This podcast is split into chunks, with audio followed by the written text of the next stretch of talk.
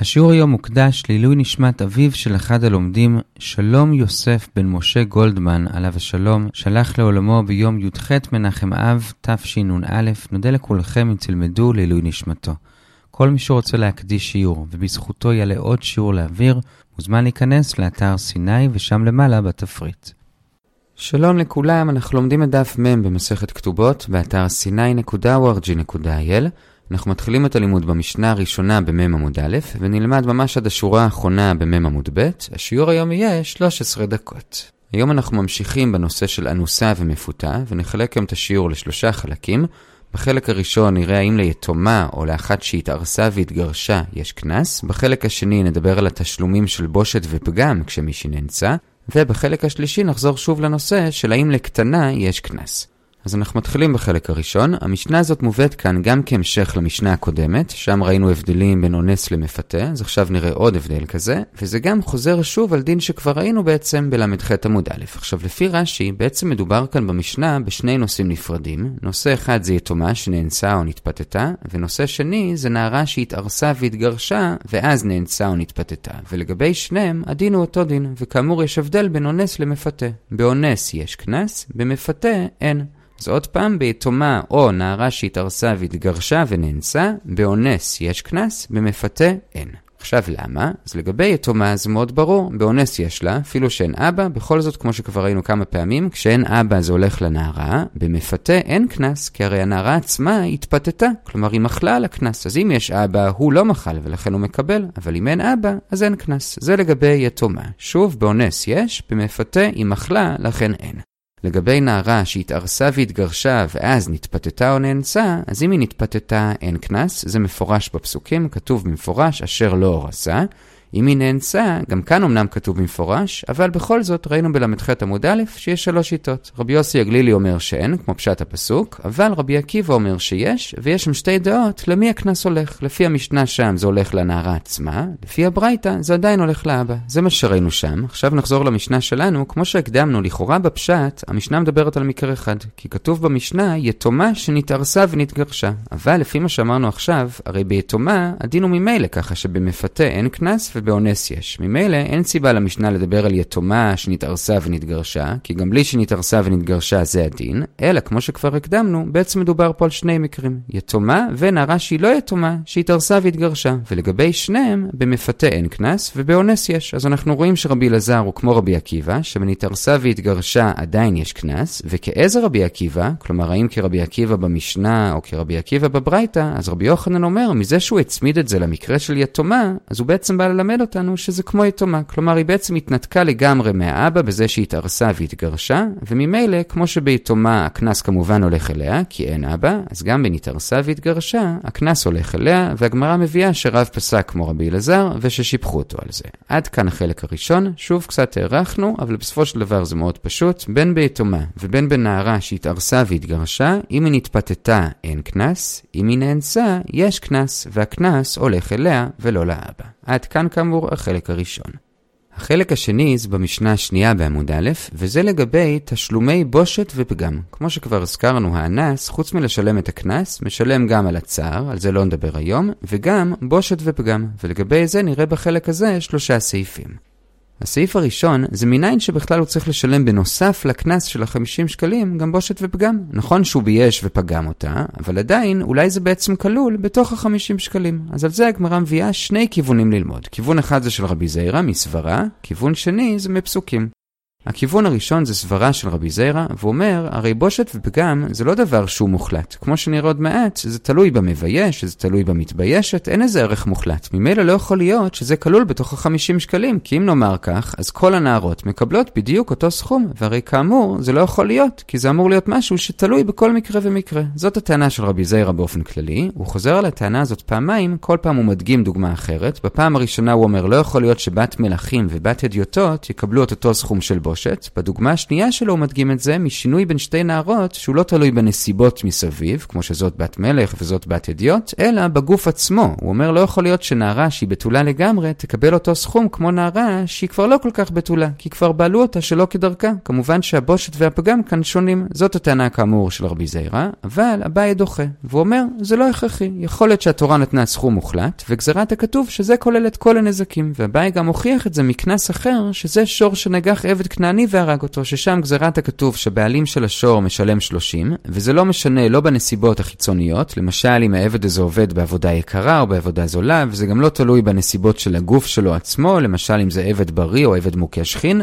לא משנה מה, בכל מקרה ישלמו רק 30. ממילא, הסברה של רבי זיירה לא הכרחית. יכול להיות שזה סכום מוחלט, וזהו. לכן את הכיוון של רבי זיירה אנחנו דוחים, ומביאים כיוון שני, וזה שלומדים את זה מפסוק. האמת היא שכבר הזכרנו את זה בשיעור של דף ל"ב, וזה מהפסוק עצמו של אונס. כתוב שם, ונתן האיש השוכב עמה להביא הנערה 50 כסף, ולא תהיה לאישה, תחת אשר עינה וכולי. ויש כאן שתי שיטות איך ללמוד מהפסוק, שה-50 שקלים מכסים רק את האונס, ולא את שאר הנזקים מסביב. איך? אביי לומד את זה מתחת אשר עינה, כלומר רק על זה התשלום, ורבא לומד את זה מהשוכב עמה, רק על זה התשלום, ולא על שאר הנזקים. עד כאן הדיון הראשון לגבי בושת ופגם, מניין שמשלמים את זה וזה לא כלול בחמישים.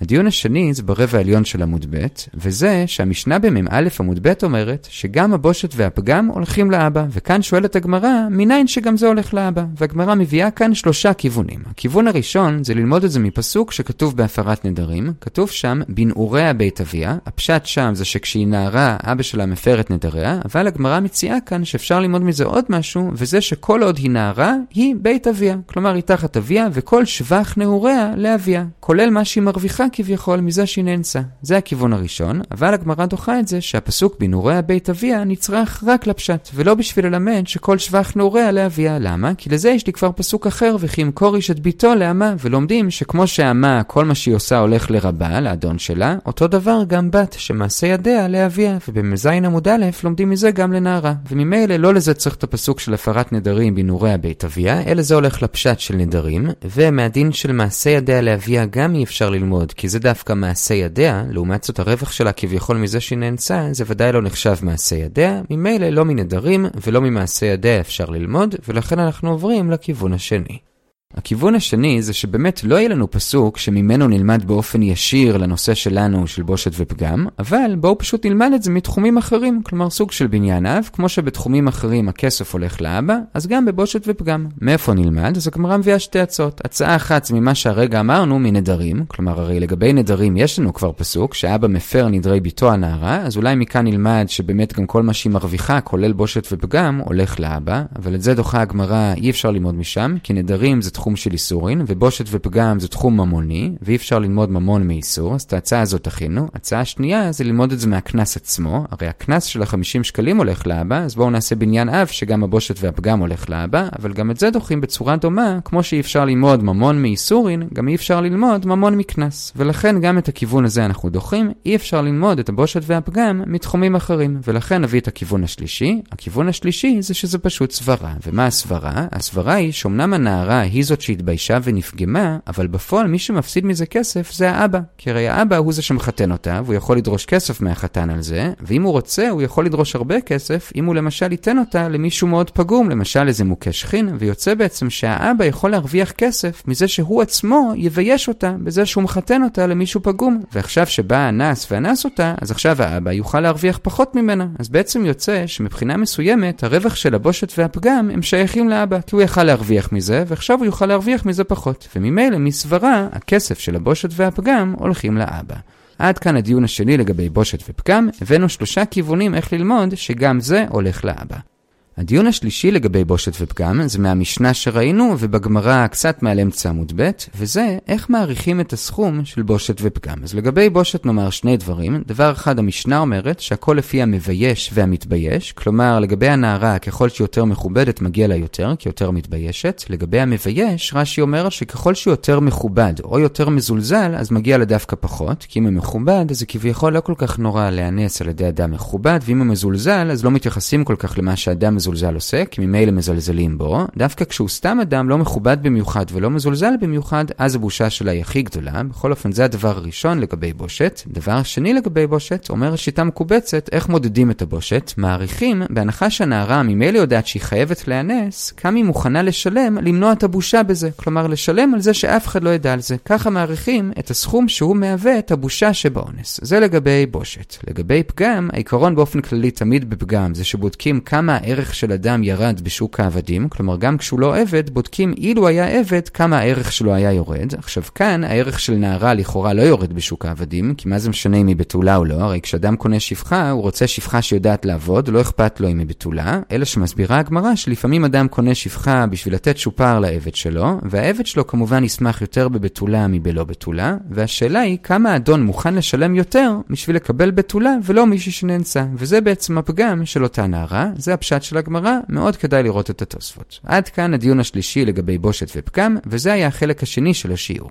החלק השלישי והאחרון זה במשנה בעמוד ב', זה בעצם משהו שכבר ראינו אותו כמעט במלואו בתחילת הפרק, לכן נחזור בעיקר על מה שהגמרא מוסיפה כאן. הנושא הוא האם לקטנה גם כן יש קנס. אז כאן המשנה אומרת שלא, הגמרא מסבירה שזה שיטת רבי מאיר, וכך גם המשנה בתחילת הפרק אמרה, אבל חכמים אומרים שגם לקטנה יש קנס. שוב, לרבי מאיר אין, לחכמים יש. זה מחלוקת שכבר ראינו, מה שהגמרא כאן מוסיפה זה מה המקור לזה. אז המקור של רבי מאיר שאין לה קנס, זה מ"ולא תהיה לאישה", וכמו שכבר ראינו בשיעור הקודם, שתהיה זה דווקא מדעתה, כלומר היא יכולה לסרב, אז רבי מאיר דורש משהו דומה, וזה שהיא גם צריכה שבכלל תהיה לדעת, תהיה מדעתה, ולכן קטנה, לא.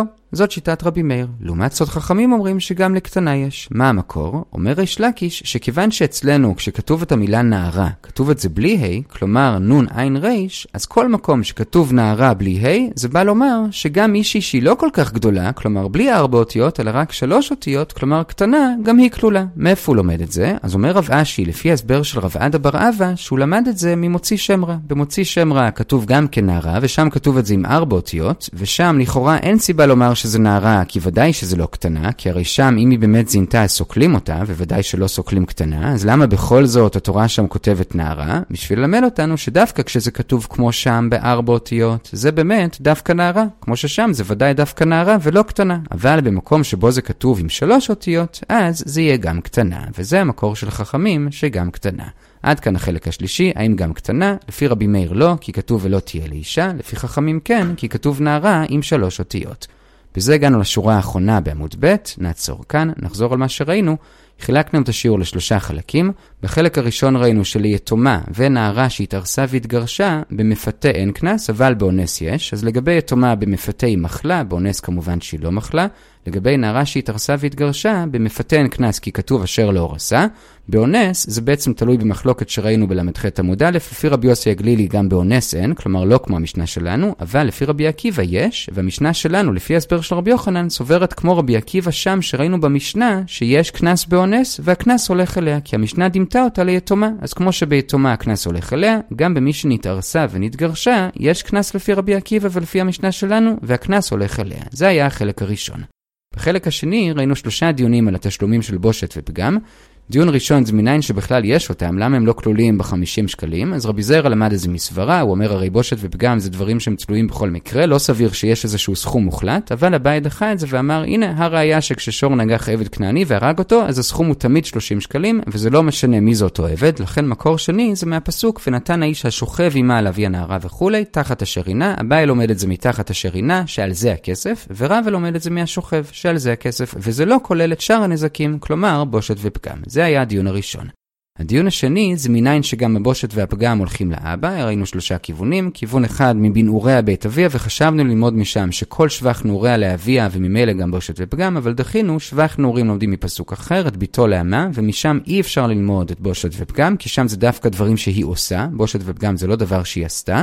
כיוון שני זה ללמוד את זה פשוט מתחומים אחרים בבניין אב, או מנדרים, או מקנס, אבל דחינו אי אפשר ללמוד משם, כי לא לומדים המון מאיסור או מקנס. כיוון שני זה סברה, אבא הפסיד בזה שהיא נפגמה, ולכן הוא מקבל את הבושת והפגם. זה היה הדיון השני.